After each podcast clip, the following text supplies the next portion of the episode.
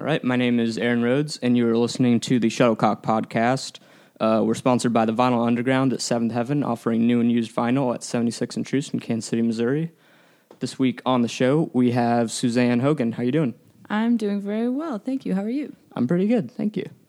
Um, but yeah, if anyone is unaware, you sing and play bass in Nature Boys, um, a Kansas City punk rock band. has been around a decent handful of years now. 2009. 2009. I know, crazy. Okay. I just had I did check, and it was like, oh damn, it is like 10 years. Did did your own research? I here? did kind of because I was I thought you would ask about things Hmm. like that, and I didn't want to be like, Ugh. No, yeah, because I, I found like I think your first release was like in 2010 or 11, but yeah. We came up with a tape then, and then later on turned that into our first LP. No, and I know you guys showed up on the that replay cheap beer comp kind of early too. Oh yeah, yeah. We did that too. no, yeah.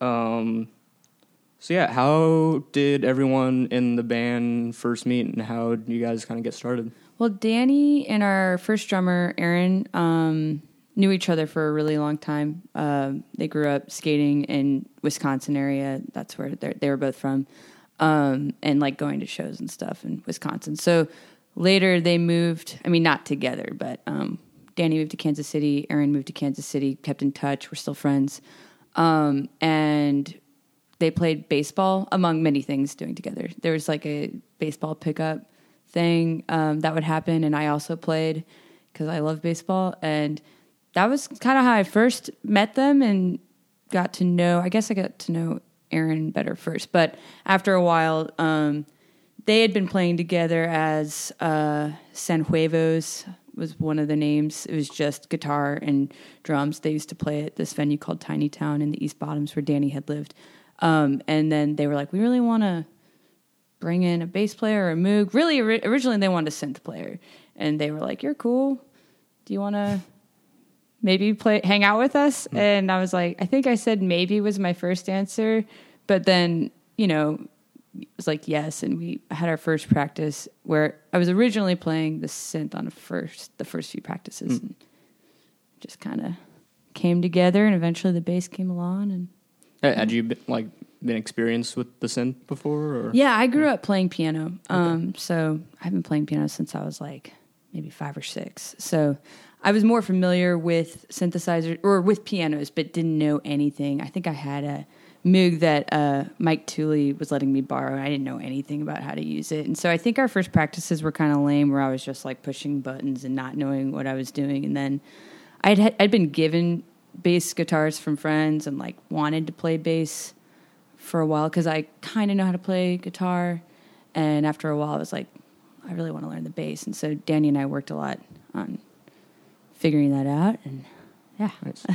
and, uh, you should let me know if there's ever more uh, rock and roll pickup baseball going on. I would love to take part. you don't in know? That. You don't No, know? I've I know I've I've known Lawrence has their their kickball league for all their well, the Kansas City guys, Quitters, Kansas City's baseball team of losers and misfits. Uh, we that's like a newer group of people who've been getting together and playing ball on Sundays, and it's mostly about getting drunk, but it is about like trying to have good plays and like I don't know. I mean, it's basically you're not going to get like shittily coached by someone if you mess up, mm. but everyone is trying to do their personal best, you Yeah. know, like cuz it's baseball, it's hardball, it's kind of like you know, there's a lot of potential things that could No, yeah, I, you see, you see people do like softball leagues too, and like that doesn't have quite the same charm to me. I don't know. Softball's fun. It is a Yeah. different game, you know. Hardball though, it's I I prefer What- baseball. What position do you end up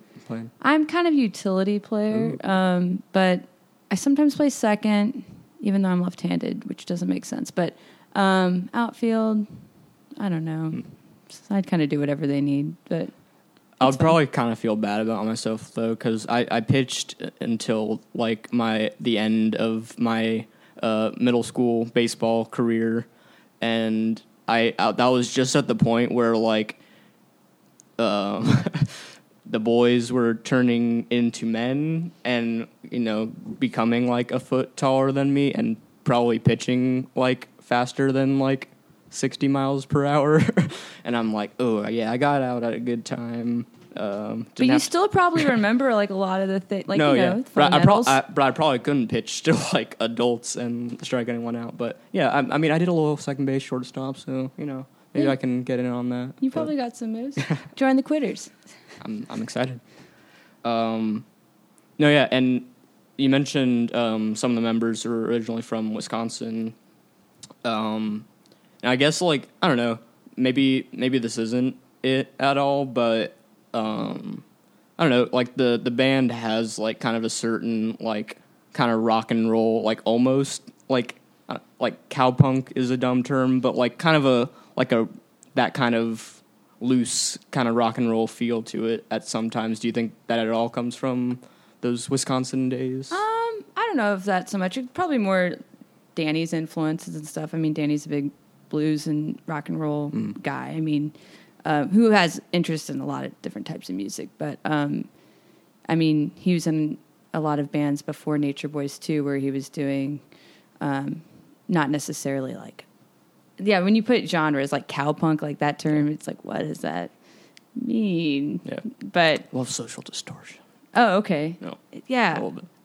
I don't know. I think we all kind of came come to it from a lot of different backgrounds, and um, everyone's just kind of being themselves when they're playing too. I mean, our original drummer Aaron had never drummed before in a band. You know, like I had never played bass in a band, so we kind of were just like, "Well, let's try to write some songs together." Danny, like you know, had been in bands as you know guitar player in other projects, and he I, he brought brings a lot of ideas and like writes so much of our stuff. But I think not trying. We've never tried to sound like anything. We've just been being ourselves. So if that's what maybe some people consider pow- cowpunk, I don't know. But I don't know if it mu- has much to do with Mm. Wisconsin necessarily. Did did you pick up bass like just for the band, or had you also been doing a little of that before? Um, yeah, I picked up bass. I learned how to play bass in Nature Boys. Mm. I had played guitar in high school, um, but it was more classical guitar. You know, I was trying to just learn another instrument. Um, so I played a little bit, doing like recitals and stuff like that, but not in bands necessarily. So I mean, I was familiar with the instrument, but had never played. Okay, and you kind of mentioned that you know you guys are just like playing how you want to play, playing like whatever kind of comes to mind when you're writing and stuff. But I, I think there is something like to appreciate about that kind of band, you know, because there are there is the band that is like four people that are all like we will play this sound based on this 80s hardcore EP uh, from this band that's halfway across the country. And you know like a lot of those bands are great and they do cool stuff but like there there is you know just as you can appreciate some somebody like aiming for a very specific sound like there I think there's something to appreciate about a band that does very much just kind of lead its own path in that sense and like I, It keeps the genre interesting. I mean, I'm mm. not knocking people that do the other yeah because I love a lot of that stuff too, but I think it just kind of keeps things moving forward and interesting and makes going to live shows more dynamic and interesting and also just I wouldn't be as excited about being something that was just trying to sound like something else. Mhm. So Oh yeah, and I think because maybe because of that, maybe maybe not, maybe it's just kind of a coincidence. But like, like from my understanding, like it doesn't really seem like Nature Boys has like kind of like a sister band, you know, that like you're always playing with, or like a very super like tight knit like scene that you're like kind of catering to, and I don't know, like you're you're just kind of like the only band playing this kind of sound in Kansas City, and Definitely in Kansas City. I think Mm. there's been different phases of times when we've had I don't- the word sister bands. I kind of I kind of like that, but yeah, you're right. Like I mean, there is a scene that I think we fit into and like are a part of that's pretty strong when we go on tour and like you know as when you go on tour more and then other bands come on tour and you host them in your city you establish these really like deep connections, and that's the scene, right? You know. No, yeah. Um, but as far as like the way we sound, maybe not so much. But I definitely know we have like band friends in other No, yeah. places. and like yeah, because yeah, you, you guys have played like with Vile Bodies like more Oh, than yeah. once, and like and that's more recent stuff. But when you look back, even like when we first started, I mean, I guess Street Legal would have been a band that we played with a lot. Um, uh, Frozen Teens, a band from Minneapolis, we went on tour with them. This band, Hello Shitty People, we also went on tour with. Um, you know, even Nervosas, we have set up a lot of shows for them. They've hosted us a bunch, and we've done a lot of like keeping in touch. I mean, so yeah, I, I think maybe more recently there aren't. I can't think of an example off the top of my head, but um, a lot of people are in, in new projects now too. A lot of bands don't stick around for a really long time either, unfortunately. Um, but I don't know. Maybe I'm not answering the question. no, we got we got sisters. no, yeah, and uh, no, yeah, and Nervosas are great. I remember like hearing them super early on when I was listening to like uh, KCDIY radio and all that. I know they got a lot of play on there. No, yeah, and um, I know you guys have like played with a couple bands from Greece, like one really recently, but also like a few years back. Was was that like same members in those bands or? Oh, the band. Well, I know. you? So, Dirty Wombs more recently came through. Band from Greece. I mean, so we toured. We went to Greece um, as part of our second European tour, which I'm trying to remember. I think that was maybe three or four years ago, and um, made a lot of amazing friends and connections. And it was one of the best parts of any tour that we've been on, just because it was so incredible meeting the people and learning about everything that all the squat scenes that are happening there and the um, different movements and things that are happening. But um, yeah, uh, as far as another Greek band that I can't, I feel like I would remember that because that's pretty like. Okay. but definitely Dirty Wombs, Our friend um, Dinos uh, had interviewed us for a zine when we were over in Patras, Greece, and then his band came over, Dirty Wombs, who are like awesome, melt your face. Were you at that show? No, I wasn't, but I, I Ooh, was. I was. I should have been there. You should have been there. Yeah.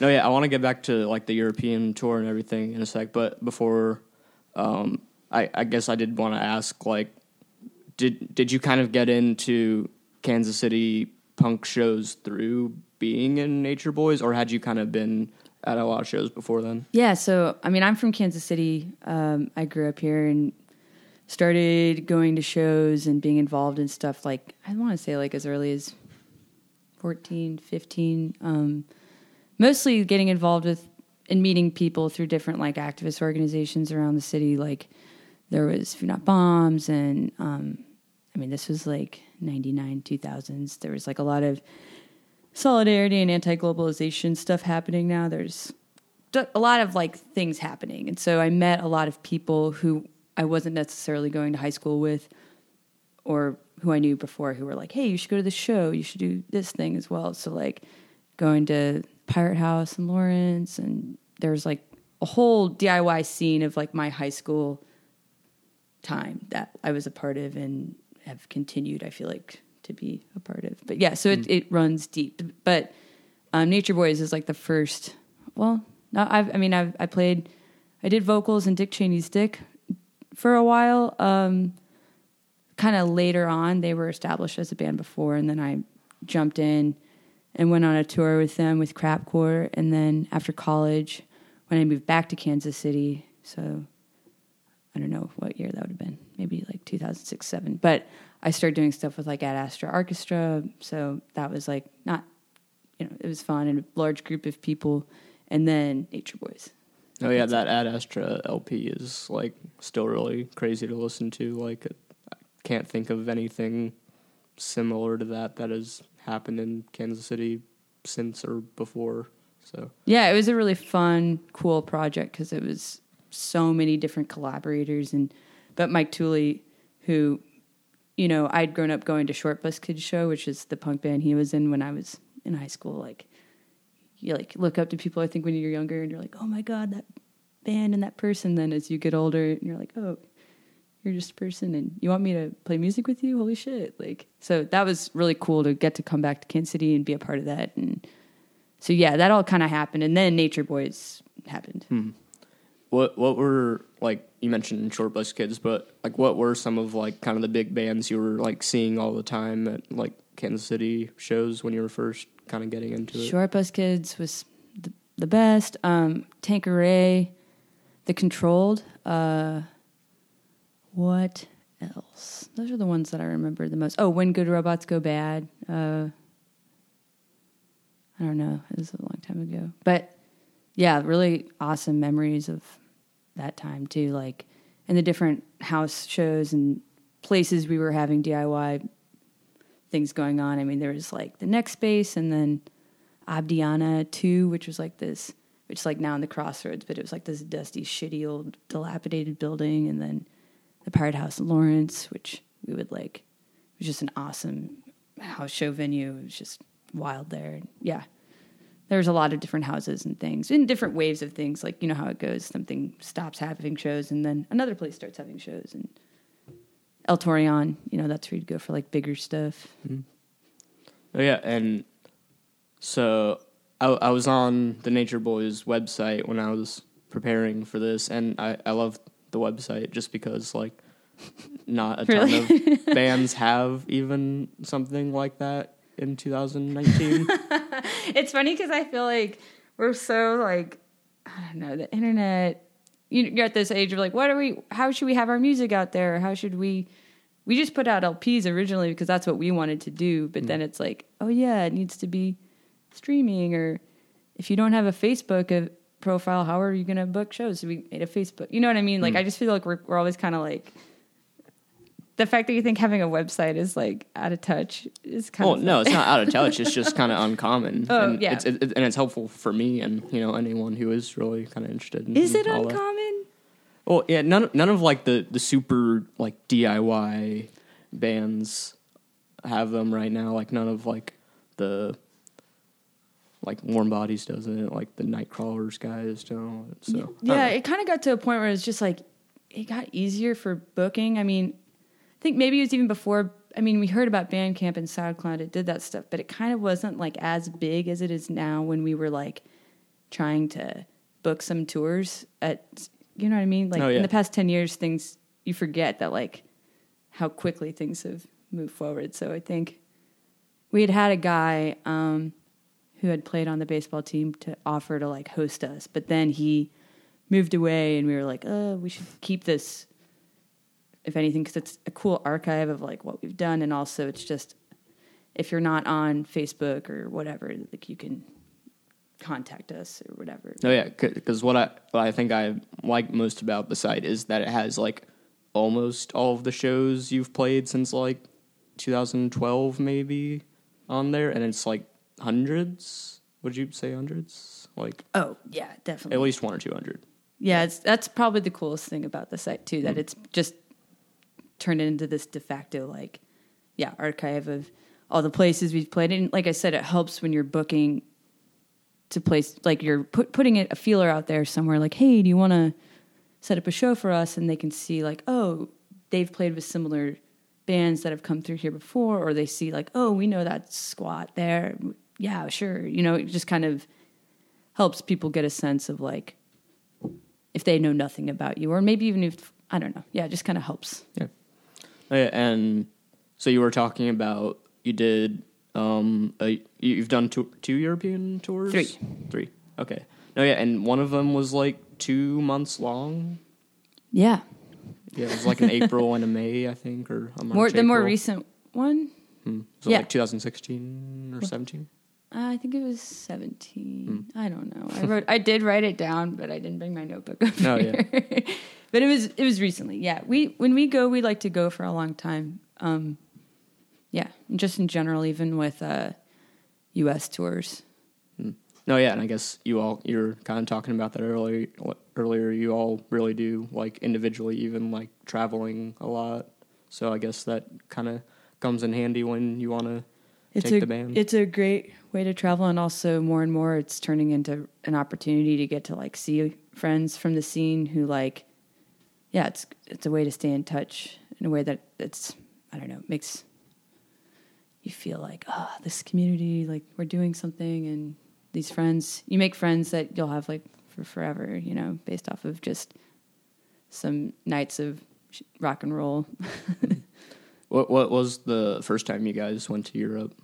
The first time, um, shoot, uh, I'm trying to remember when that would have been. Was that like five or six years ago? And I mean, and Danny booked that. Like, we did that all ourselves. We don't go through like a.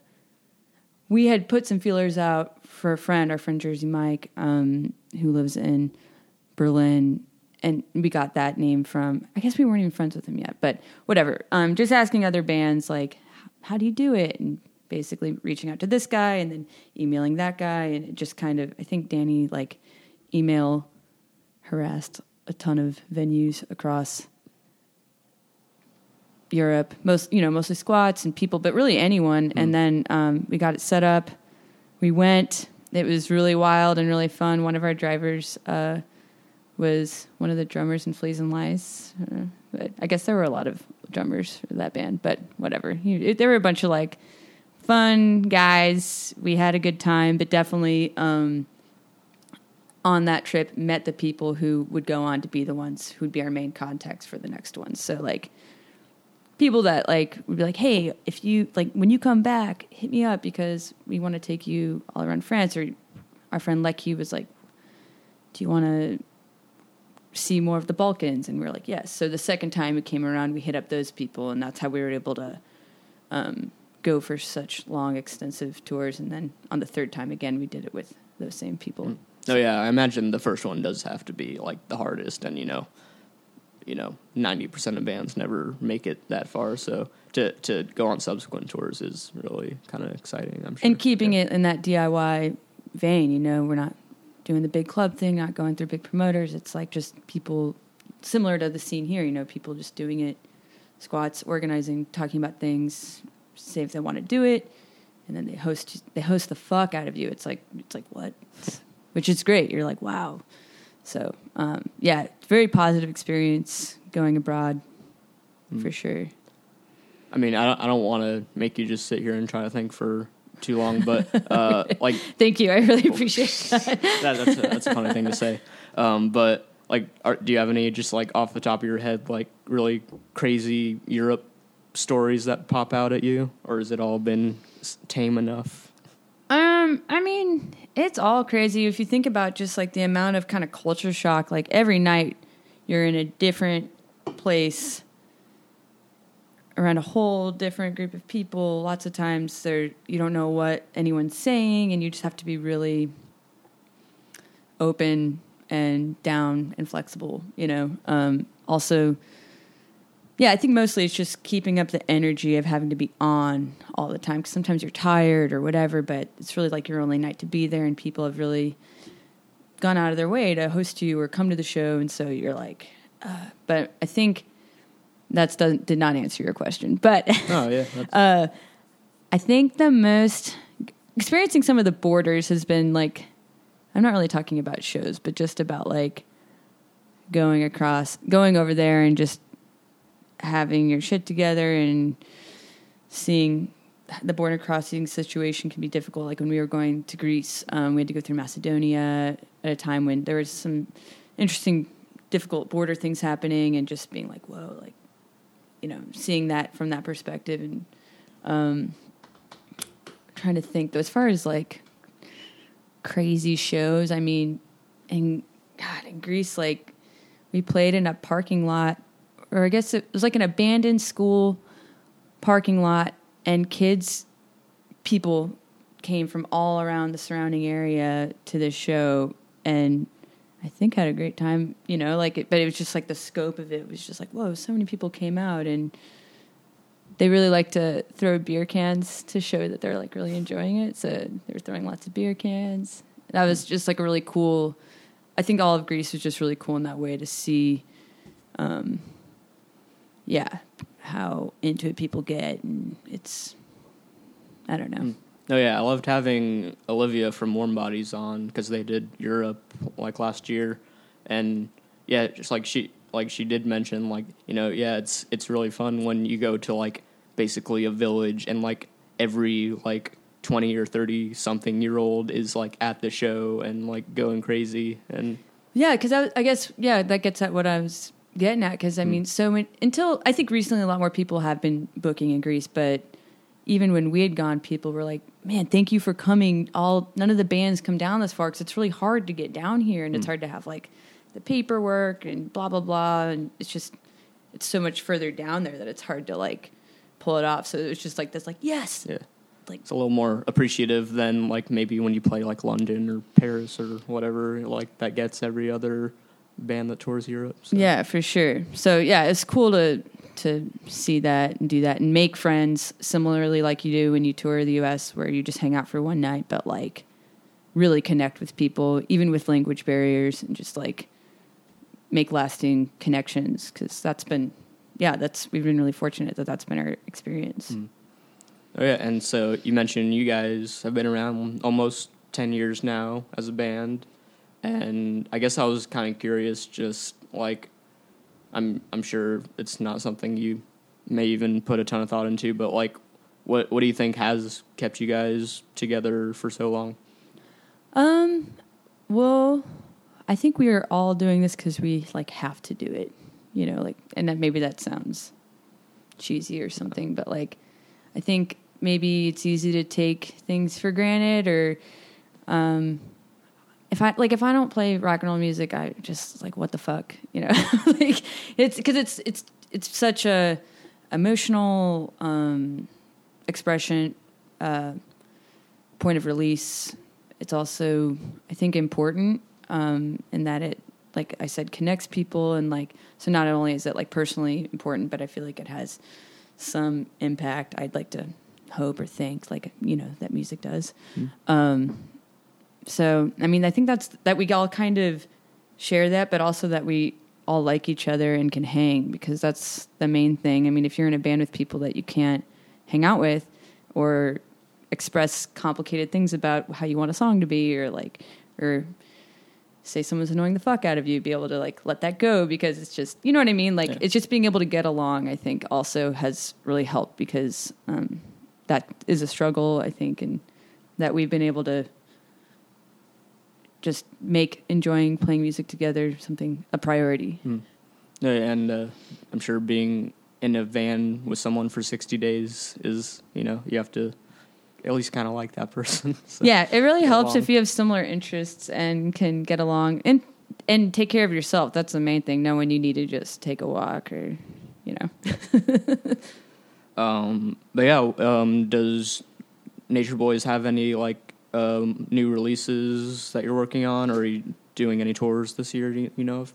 So we just in we just, well we're kind of just figuring this out. Um, we're working on new stuff that's been like when you're touring a lot and playing shows a lot. At least for us, it's been really hard to like find the mental and physical time to write. And so sometimes we'll go on these hiatuses where we're like we're not booking shows, not booking for other like because we get hit up for booking other stuff all the time too. It's like we're not doing anything. We just need to write. So we're like really trying this winter to write a bunch of stuff, um, and we're going to be taking. We're going to go on tour this fall.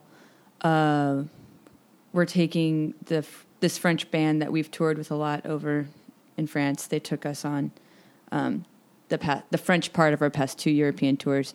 They're like a, a French surf rock band called the Prostiskids. They're gonna come over at um, I think early September, and we're gonna drive them around the U.S. and take them on a tour. So that'll be Nice. fun, and we're hoping to have some stuff, at least like maybe a fun demo tape um, by then, but shooting for another LP um, next year. Hmm. So. What, what parts of the country are you gonna hit with them? Well, they want to do the whole thing, Yeah. so we're going to do the whole thing. Originally, we were like, uh, let's just do the East Coast; it'd be a lot easier. But you know, also for it's such a amazing. I mean, that they're going to be able to come over, and it's hard. It's hard for people to get to come to the U.S. to find money and do all that. So like, it's a big deal for them to come. So we're like, all right, we'll show you the whole damn thing. but there's a lot of work we have to do to get ready for it. But I think it'll be fun. No, it sounds like you're gracious hosts. They they took us all around France two times. So you know, and they're good friends. So it'll be it'll be fun no matter what. Yeah, And I know you also do work with um, a couple bike organizations in Kansas City. You do um, 816 Bike Collective and Bike Walk KC. I was hoping you could kind of explain what uh, both of those groups do. Yeah. Okay. Um, so the 816 Bicycle Collective is a DIY um, recycle bicycle shop where we teach people how to fix their own bikes um, and try to get more bikes out on the road. Um, it's there's a lot of like models shops like that all around the country, so we are trying to be a, a place where people can come in a non-judgmental way and learn how to ride bikes um, to see the environmental and social and um, emotional impacts that riding bikes can have. Um, so yeah, we've been doing that project for I guess about ten years as well. Uh, so that's an all volunteer run organization. And Bike Walk KC is I work there as a part time educator. So that organization's mission is a little bit different, but you know, in the same vein of bicycle advocacy. But um, we go into my job in particular is I go into different elementary schools or mostly elementary schools and teach kids pedestrian and riding safety. And sometimes, lots of times, teaching just kids how to ride bikes because a lot of kids don't know how. So, and that's the best part because it's really fun. so, yeah, that's in a nutshell. Were, were you, so you're are, are you kind of like a founding member of the, of the 816 yeah. yeah because i was a part of a group when I, I went to college in new mexico and um, i was that's kind of where i started to work as a bike mechanic in shops and i've always like loved riding bikes. And i met a group of people through my job there who wanted to start a community diy bike shop. So um, we started this group called chainbreaker which was great. But then I moved away. It sounds like a great hardcore band. Chainbreaker. it's maybe it already exists. Um, yeah, so I moved. I moved back to Kansas City and was just working in bike shops as a mechanic, um, kind of figuring out what I was going to do.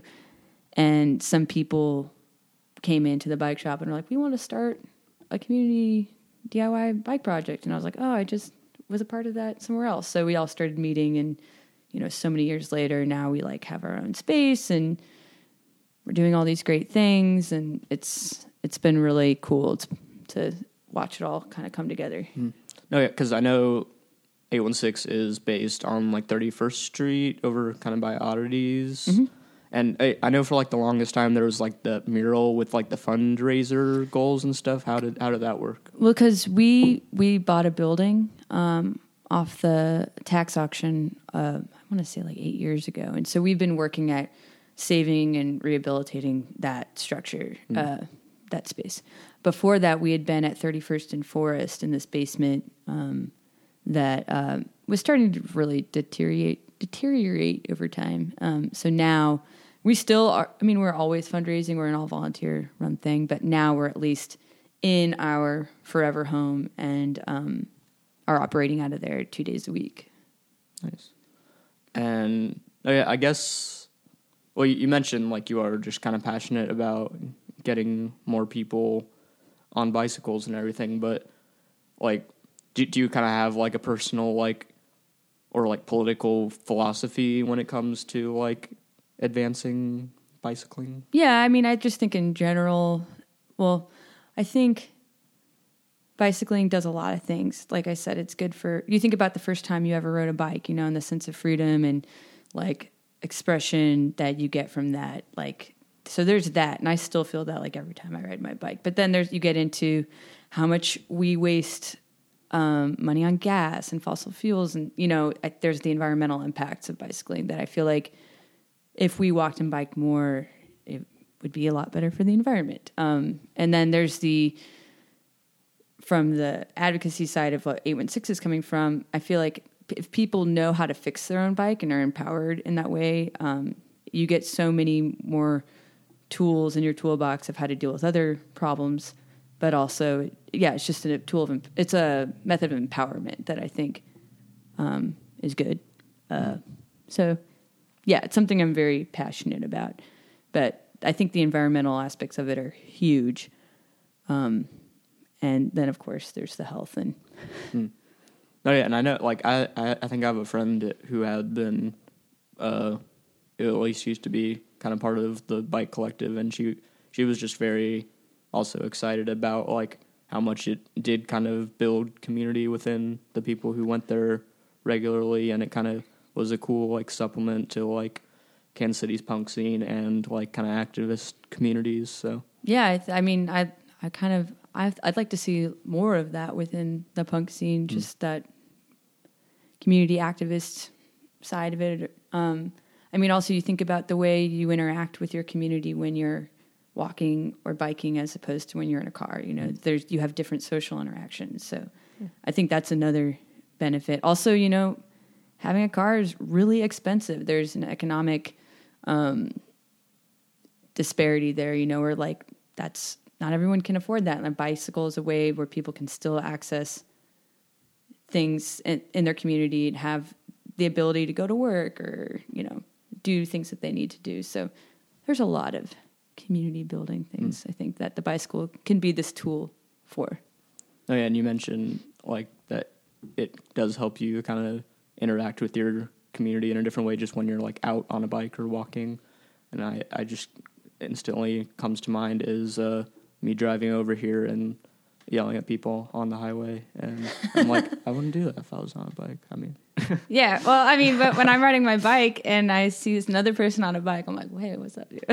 and lots of times, I mean, and it, that's what's cool. Lots of times you're like, "Oh, hey, so and so," or like, so there is like a community of um, riders. That's that's cool.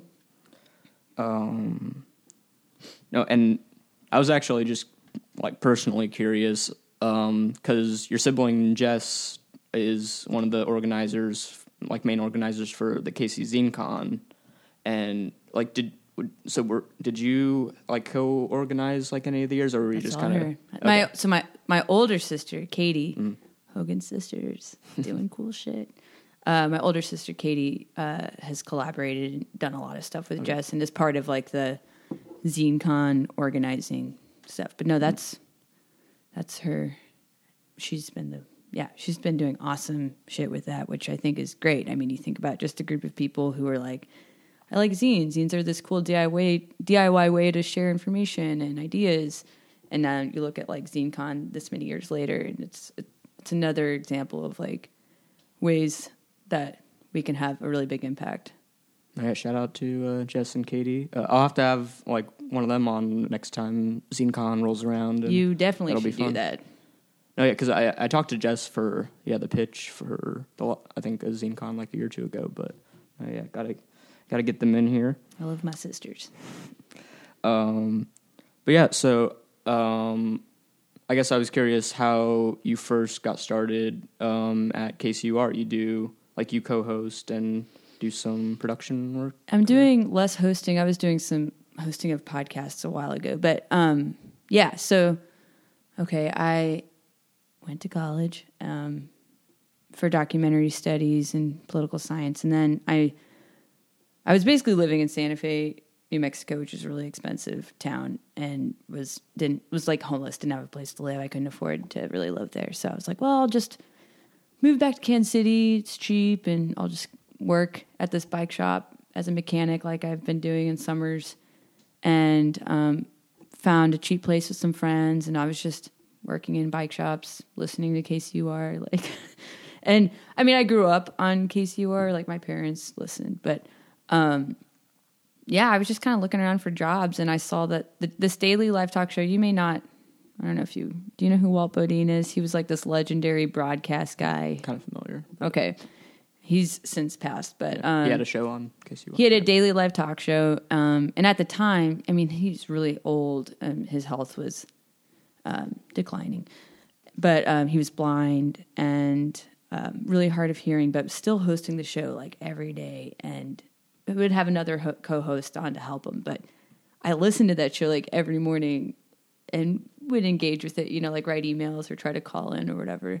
But then they were hiring for a producer, and I was just like, oh, I'll apply and interviewed and then I got offered the job. So I was like, it was kind of like what you know because I was just working as a bike mechanic, trying to be, figure out the next move. You know, like I was like, oh, maybe I'll do like documentary film stuff or go back to school. Like I didn't know what I was going to do. Yeah, so you didn't really have radio in mind when you were in school, at least. not It was just kinda necessarily. No.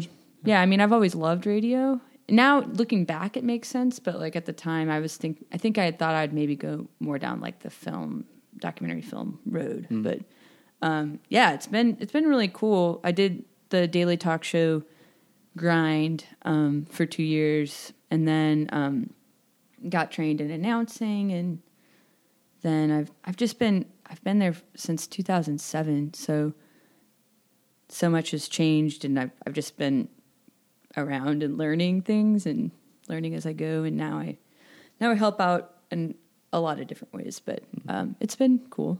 And you're on the like, is it Central Standard sometimes? So similar, same time slot. Yeah. Uh, now the Walt Bodine show is long gone, but the, it was replaced by Central Standard, and now I help with that. So like, I come up with possible ideas for segments. I research ideas, um, pre-interview people, edit, um, mix uh, audio elements. I still do some stories. So if say if I have an idea for a story, I'll um, pitch it and get to do it if they want it. So, and then I oh yeah, and I fill in announcing if like say someone's sick. So I tell you like the time and temperature and what's coming up.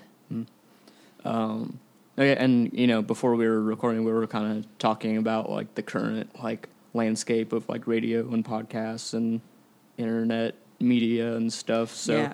I'm I'm sure you've had Wild like a, a pretty interesting like firsthand experience seeing that changed over the last decade. Yeah, it's been cool because if you think about it, like, I mean, podcasts, the, the term podcast or like the idea of it, I mean, it's just on demand radio. So, like, I mean, This American Life is a podcast that just happens to be also broadcasted onto NPR, you know, but they were one of the first ones to really push that out there as that on demand you want to listen to this, from what I understand. Um, but now it's like everybody has a damn podcast. It's like I almost wonder if there's like too many. I don't know.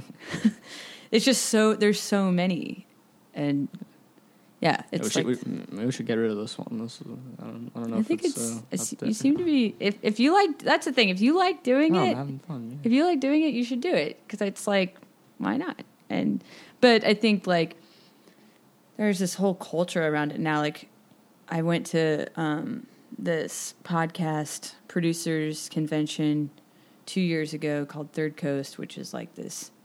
Have you heard of it? It's like this big time. Well, not big time, whatever, but like you know where people come together to share ideas, go to trainings, and I was just like blown away how many people were there. There was like 900 people at this conference, Mm. and Where did it happen? it was in Chicago. And there's people's jobs now to just make podcasts for people who want to make a podcast but don't know how to do it. So they hire this podcast company Yeah, to like do it for you, and you're like, celebrity wants a podcast. yeah. and- I was like, whoa, this Yeah. is such like next level shit that like I'm just trying to figure out how to like prepackage some talk show content or like come up with something that's that serves our local community KCUR in a way that's like different and engaging in a way that doesn't fit with talk shows or morning edition or all things considered. You know what I mean? Like hmm. trying to think outside of the platforms or whatever. But I was just like, whoa, this is such a huge beast. So it's it's cool. I mean, it's I think there's a lot of room. It'll be interesting to see what happens in the next few years. Hmm. As it is kind of like there's so many like will people just stop doing it? Will some podcasts take it to the next level? Will some I don't know. No, yeah, you're already seeing like some shows get like TV deals or like HBO specials and all that. So Yeah, it's hmm. like what's the next chapter? But it's it's cool because I think when I started in radio, everyone was all like, "Oh, radio's dying," you know, or at least like the medium, and that's just pr- proven to not be true. Like people still really do like to listen as like a way of, you know what I mean? People were like, "Oh, eventually, no one's going to want to listen to radio," but yeah, what we're finding, I think, is people still want to listen, but they just want to be able to do it when they can. Yeah. You know. Um, and you also had a show through KCUR that you were doing called Question. Oh, question, Quest. question. Yeah. um, Rest in peace. no, it might come back. I don't know.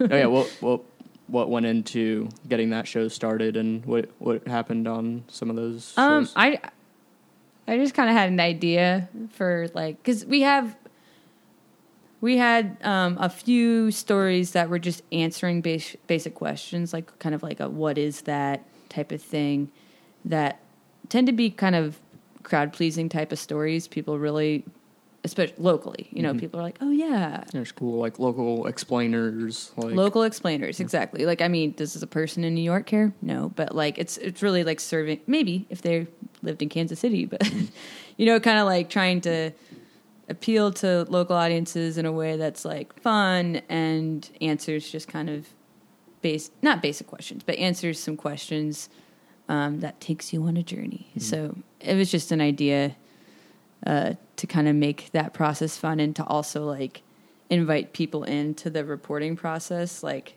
you've done stories, like sometimes you don't know. Like sometimes you have to call a lot of people, and you get a lot of you get turned into a lot of different directions, and then the question you're trying to find the answer to actually isn't that interesting, but this other question is. You know what I mean? So that was kind of the idea of it. It was really fun to do, but also um, was really resource intensive. Mm. Like there's just a lot of time. And like I said, maybe it'll come back, but I don't know. Yeah, I, I don't think it was an episode or anything you had done, but like in in that vein, like I I did I was just thinking about um the the workhouse castle, the down on Vine, and I, like I just I was kind of blurry on like some of the details of that, and I googled it, and like a KCUR article pops up, like oh what's what's that castle down on Vine? I'm What's like that's what I want to know. Yeah. So So yeah, Oh, yeah. just kind of like like when you're just out in your community and you're like, huh, what's what the fuck is going on with that? And then you're like, oh, that's what's going on with it. That could be a, an alternative name for the show. what, what the fuck is going on? what the fuck with is that? going on with that? Yeah, that- that- not a bad idea. did, did you did you have like a favorite episode that you did in like the first run? Um, I really liked the. I did one on this black angel, this angel statue in Iowa City, actually, because we were trying to make it be regional too. So we did one um, in Iowa City. I really liked that one because I got to write some of the music that ended up being in the podcast, just because I decided that. So there's there's songs you can get for your podcast that are free, but then you have to. You're not allowed to just use like any So song. were you putting the synth to use on that? I would no, just straight up piano. oh yeah. Yeah. So um, that one is cool. I also liked. I actually that was probably. the What, what was the story behind the statue? The, so there was this statue in this cemetery that's like it's huge and it's this dark angel like it's actually like black now. Like it had once been a bronze sculpture but it got turned black over time and it just has this really menacing quality about it that has created like a lot of lore in Iowa City.